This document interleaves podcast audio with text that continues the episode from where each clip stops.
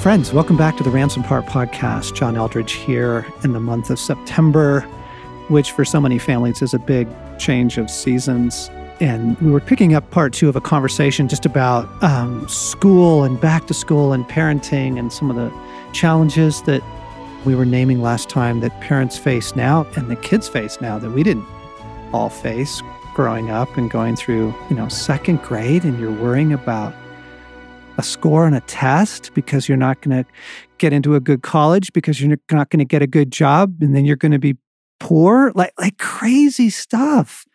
The pressures we were naming last time and um, one of the ones i want to pick up on actually was sports. Stacy you were naming that you haven't been a big sports family but you'd love for riley to be able to try some sports. Yeah. We're, we're talking about middle school Right. here. This isn't college athletics, right? Right. This isn't a Division One school, uh, right? And softball and volleyball, and already feeling like We're behind. right, A lot of people, their children have been in sports since the age of two. exactly, Cutest thing in the world, but my Right. kids don't stand a chance. right. The culture that we're living in now Mhm. is that if you want your kid to do well in sports, they start before they can walk. Yeah. You, you start them in diapers, right? You see Yeah. them there. It's the baseball family, it's the football family, it's you know the volleyball family, and by the time they're in middle and high school, it is serious competition. Mhm. And how how did your family navigate the sports thing? How are you navigating the sports thing? Kelly, I know you guys have been kind of a basketball family. There's a lot of been a lot of joy in that, and Alan's coached some teams and stuff. Talk to us about navigating the sports thing. We are mainly a basketball family and we have been for a while. Alan coaches and Hope and Chase, our two youngest, play. Gray played our oldest for a while. And then he got to high school and just didn't love it very much because in high school athletics, you have to love it because it is required to be a huge part of your oh, life. Oh, it's your life. It is Yeah. Oh, year round. So we said, great, don't do it. Chase is playing tackle football. So I take a lot of walks because he's on the defensive line to get some air. But I would say the answer for us is perspective. Alan's coached, and that brings a, a different dynamic. But if our kids wanted to quit tomorrow, that'd be great. That'd be fine. Gray, he's played every sport. He's played volleyball and soccer in one year each, you know, and that's great. Try. You know, as a sophomore, he tried soccer and he was one of the kids that was playing among the kids that had played since they were four. But we don't hold that. We were like, you know what? Have fun. That's Mm. actually, isn't that what sports is supposed to Mm. be? I forget. I Mm. think. I think it's supposed to be fun. I just want to name. I think there's this idea in parents that it's the college scholarship. Yeah. It's how we're going to get some money for school, Mhm. right? And therefore, you got to pick one, and we're gonna, and you got to get good, and you got to get on the team because this is going to get you into a college scholarship. And I would just say that the pressure that that introduces into a family culture and onto a child is actually not worth the dollars to be honest, the chances that your kid's going to get a full ride or even a partial ride on a, on a sports scholarship are frankly pretty small in this incredibly competitive world now. That's a big roll of the dice, gang. Don't know that it's particularly worth it, but the sports thing, like, why didn't you do the sports family thing? We are a family of hikers living in beautiful Colorado. Um, and that felt enough for us. Jake did do baseball, I think, when he was six with the YMCA. But other than that, neither of them really asked to participate in much. Oh, wow. So we didn't push it. And I will confess that Riley did ask to do dance. Um, I had a lot of anorexic friends growing up who were really into dance. And that was a very serious concern for me, for my daughter, Mhm. especially in this day and age. Mhm. And so I let her do it just for a little bit when she was probably four. But it's it's not something that And, I and not just dance, but female athletics. yeah Right. yeah G- gymnasts, right? Yeah. And runners. And I mean, there's right that is a epidemic yeah right eating It- disorders is an epidemic because of the competition Yeah. because of the stress levels and yeah and a parent has to think about those things Yeah.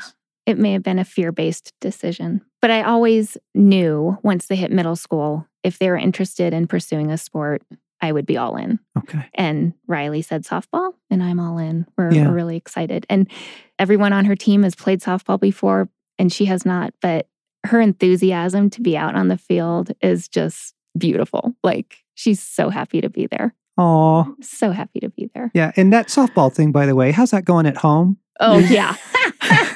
Lot- Plenty of room in the yard to knock that ball around. we don't have a garage, and Riley and her brother were practicing the other day, and she threw it right into my car window. Through the car window. Yeah, It's That's a just- rite of passage. Yeah. this has become an expensive sport. Yeah, all Very of a sudden. Yes, all of a sudden. Let's talk a little bit about the technology piece. How are you navigating as a family the whole technology thing? Do your kids have phones? Do they not have phones? How do you restrict? Like, what are you doing with that? We went to an incredible preschool where the directors of the preschool took time each week to talk to us about this stuff and the stuff that's coming our way. And we thank God for their guidance and their Mm. wisdom. And I think for us, because our kids were young enough, we got to dodge some of this stuff with great information and just even all the data out there that talks about what screen time does to kids' brains. I mean, it's there's a lot out there. So, so far, and again, my kids are young, so it's easier right now. It will get harder and harder. But for a few years, we just said no. It's easier to just not have it than to say no all the time, right? So we didn't have a TV for years. So, you're a technology free household. We have a TV now, but we only watch Netflix, which isn't great. There's some downsides to Netflix, Sure. right? Nowadays, you can always watch the next episode, where our day and age, you had to wait a week. Yeah, yeah. No binge watching. Yeah. Come on. So that's a whole thing. Technology.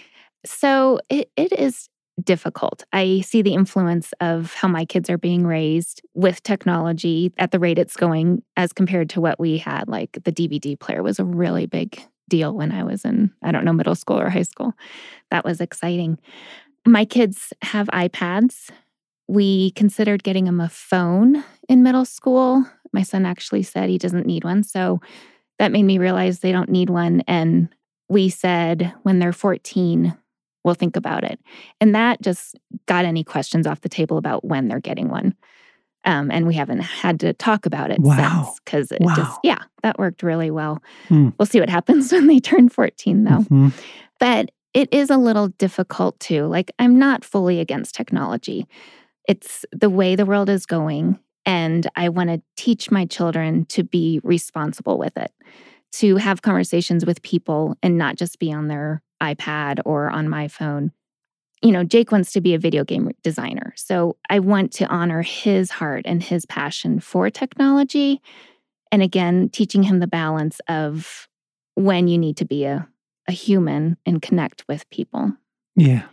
Can we just pause and say how adorable that is? How many young boys Oh my gosh. have hit that phase where they're going to be a video game designer God or bless yeah, them. Right? expert or yeah. So, Mine did.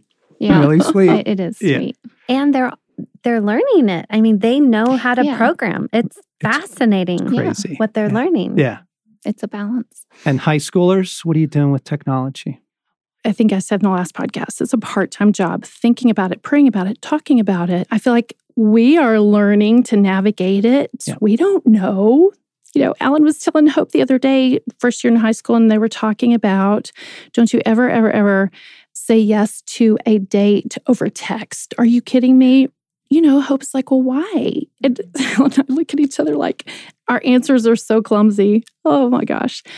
But um, it's too much. Those are the words that come to my mind. It is too much for a 15 to 17 year old to handle, to discipline themselves. And we're the parents that discipline for them.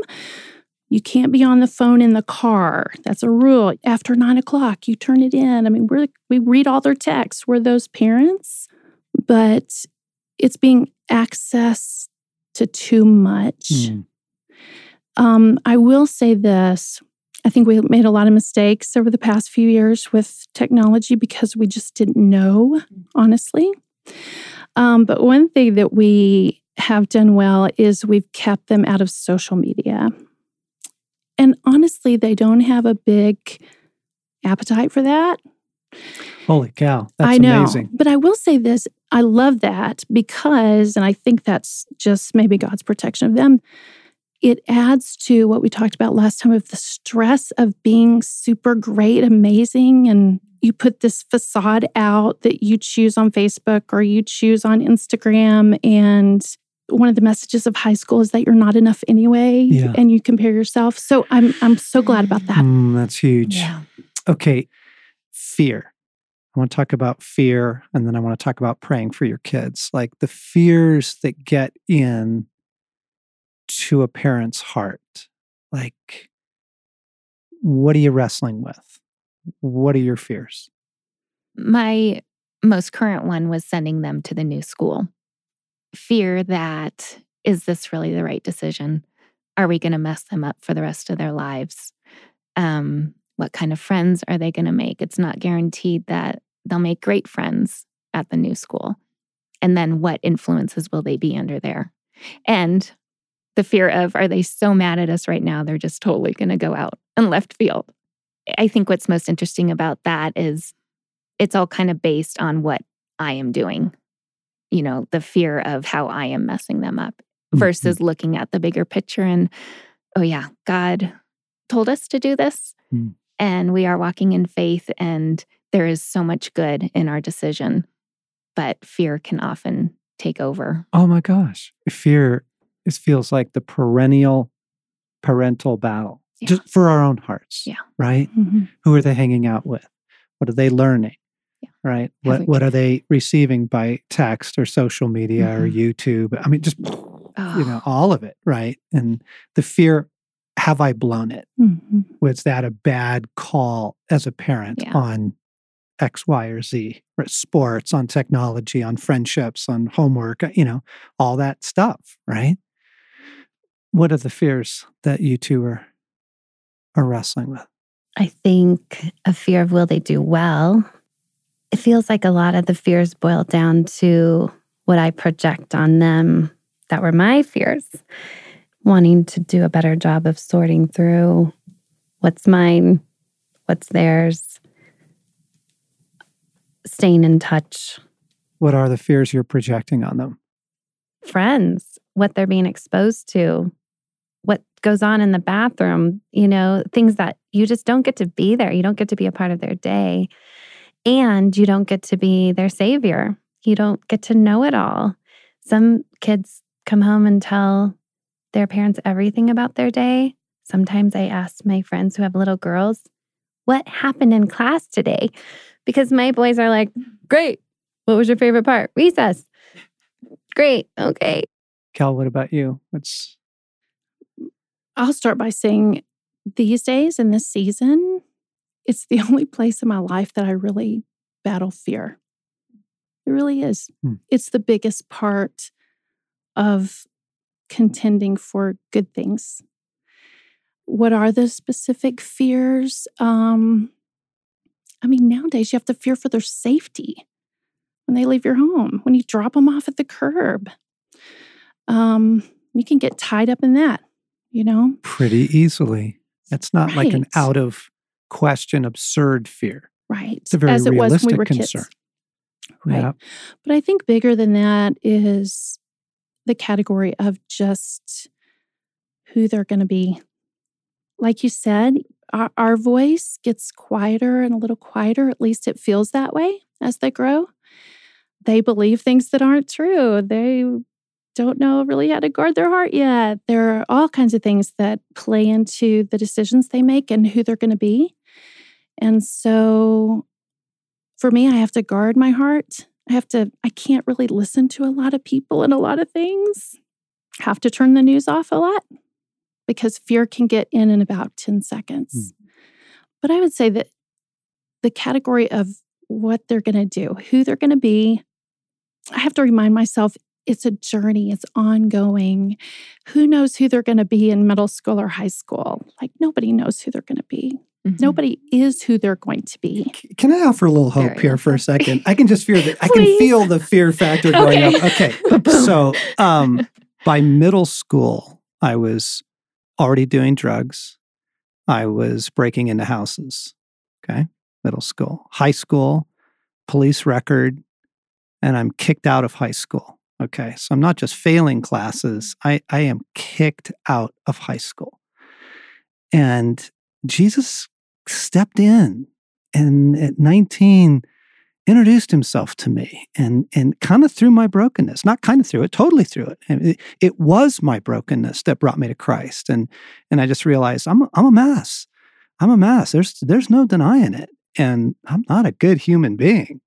Literally my salvation prayer was jesus i think that you know what to do with that so if you're there i pray you'd help that was it. You know, I didn't have anybody lead me through the four spiritual laws or anything. I mean, as effective as those things are, and and I turned out okay, gang. Yeah. You know, I'm a Breaks fairly now. good You guy did. now. Yeah, and, and like I have a wife and I have a family and I have granddaughters, and so I just want to say, folks, it's gonna be okay. It's gonna be okay.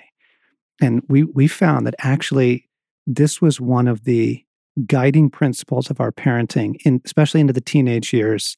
You're gonna be okay because all the pushback and all of the fears and all that that's going on, you know what you want to do is you want to control, Mhm. right? Mhm. You want to start clamping down and, you know, and what do they do with that? They fight back. If we could communicate that, hey, we're okay. We're okay. You're going to be fine. It brought down everybody's anxiety level a little bit in the house there. So I just I just want to offer that. Um John, that's actually so helpful in what is like going through my head right now, in that Jesus had you right? and he has each of our children. right. And that was just a beautiful picture of, yes, that is true. Yeah. Yeah, it Thank you. true. It is true. So, okay, the single most helpful thing we could offer is how do you pray for your kids? Mhm. In, I'm just curious, like personally, intimate, like individually, everybody's so different on this. How how do you pray for your kids? We really got serious this past year with some things that our kids went through to every morning, every morning, we have to pray for them. We need to pray for them. We need to bring them to God. You and your husband. My husband and I together Okay. in the mornings. Okay. Get up earlier than we want to. We needed to do that. And it's not enough to talk about it a lot. What's going on with our kids? What have they been through? What kind of help do we need to get them? One of our sons, we got into counseling. We had to know that in our home, we are fighting for him Through prayer, through prayer. not just processing. Right. Yeah. which is easy to do. You feel like you covered it all, Yeah. right? But Yeah. you didn't align yourself with Christ and um, remind yourself that it's going to be okay because they have God. And the other thing, we used to carpool with a family, which was lovely. They would pick up my kid and get him to school, but that didn't work out this last year. And good friends of ours, Morgan and Sherry Snyder, uh, passed on to us what a special time that has been with their kids. We drive them across town, it's 20 minutes. And that has turned into a priceless time of checking in with them. What do you think you want um, Jesus to come into today? What are you looking forward to today? What are you worried about today? And we pray out loud together. Usually it's me, kind of mostly but guiding them and asking them to weigh in and asking them. I mean, what I want most with all my fears is for Jesus to come into them and for them to have their own relationship with Jesus. Mm, I can pray for them up Yeah. and down all day long that they Yeah. wouldn't feel alone, but I want them to be able to pray that Yeah. in the middle of their day at school. yeah. So you're praying with your husband every day for your kids in the morning, and you're also praying with your boys on the way to school. And then at night, Yeah. Okay. Okay. What does that look like in your house, Stace? I can't top that. It's not a comparison thing. Every family's different. And we're we're going through a hardcore season because some hard stuff happened to get us there. Yes. And I we know. we don't nail it every day. I find myself just especially these past few weeks with the transition and seeing their heartache and their transition just on my knees asking God to come for them and praying for a stronger relationship in their walk with God so that when seasons like this come that are really hard that they can lean on him Hmm. um, that is probably my biggest prayer for them. It often begins out of a fear. Sure. Yeah. So I'm quickly hit with my need to release Jake and Riley to God. And again, just the story you told John, it's true. Like God has them, He has them, and um, He will never leave them. Nothing I do will change that Mhm. and and there's great peace in that also the the key thing that i actually have a lot of authority over their lives in the name of jesus um, and there's a lot that i can pray to usher in into their lives um, when they don't know that it's a hard day and to turn to god and to really put words with him what's going on i i can take authority over that situation Yep. so personally, God has them and and and trying to release that to them. The fears do drive you to prayer, don't they? Oh, they drive me to prayer. I mean, they, that's kind of the Yeah. silver lining of the whole parental fear thing. It Yeah. does amp up your prayer life. Mm-hmm. And it's good. And I think that's the the walk Jesus wants to have with him is to, is to bring everything to him. And Yeah. it, you know, then we bless the goodness Yeah. in their lives. Yeah. In the fear, I also find myself often praying for their future spouses Yes. regularly Yes. because absolutely. of what I'm witnessing Right. other children. Right. I'm like, Yeah. I, I need to pray for them too. Yeah. What does what does that look like in your household? So for all three of them, uh, we're pretty simple. Alan and I pray, and we've been praying for years, the same thing, which is encounter. Mm. Just that they would encounter him however creatively he comes to them. I have a memory of several years ago, maybe y'all have seen them where it's a calendar of 30 days and you pray something different over your kids every day for 30 days we were doing that and it kind of wore us out. One day you pray for integrity, the next day you pray for honesty, the next day. And we thought, you know what? All those things are taken care of, really, when you just encounter him, because then you have a desire to do all those things. Yeah. So, overall, that's what we pray for all three of them, um, as well as for ourselves hmm uh, specifically, you know, it changes probably by the week. One thing that that we have figured out works for us is we will um, identify based on what's going on with one of them. We will come up with a sentence, a declaration, a sentence. So, for example, one of our children were voicing something to us in one of those treasured moments where they were actually telling us what they were feeling and thinking and what was in their heart. And they were believing things that weren't true. And so out of that, we came up with a sentence that your best is always more than enough. So that is the truth that countered that lie. Hmm. And so it became something that even when we're not together, we not only speak over her, but we pray. We- We, just pray. And so Alan and I don't get a lot of long time together, just the way our rhythm of our day goes. But we just agree Hmm. on that just one sentence. And then we watch for the fruit of it. Yeah. We watch for her to believe it Yeah. and for him to encounter her in that. And those things change as they change. Gang, if you'd like a little help with that, we have an app at Ransomed Heart. It's free. It's a really helpful app. Um, you can get our podcast on there. You can watch video on there, but there's a section on there that's prayers. And if you go into it, there's the daily prayer for the head of a household. And that particular version is as you're praying through the daily prayer, you are including your children in it. So, moms, dads, grandparents, caregivers, aunts, and uncles, um, you do have spiritual authority while they're young. And so that you might find that a helpful little tool, the daily prayer for heads of households, because it just kind of guides you through including them in prayers every day.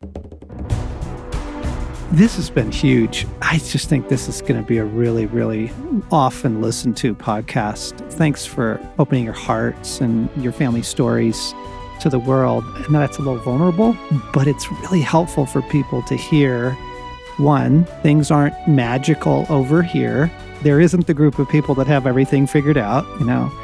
But two, there actually is a life with God through which you can navigate unique children, unique stages, unique seasons of life, and the things that come. So that's what we're all about, walking with Jesus in that. You've been listening to the Ransomed Heart podcast. This was a second installment in a two part series on back to school.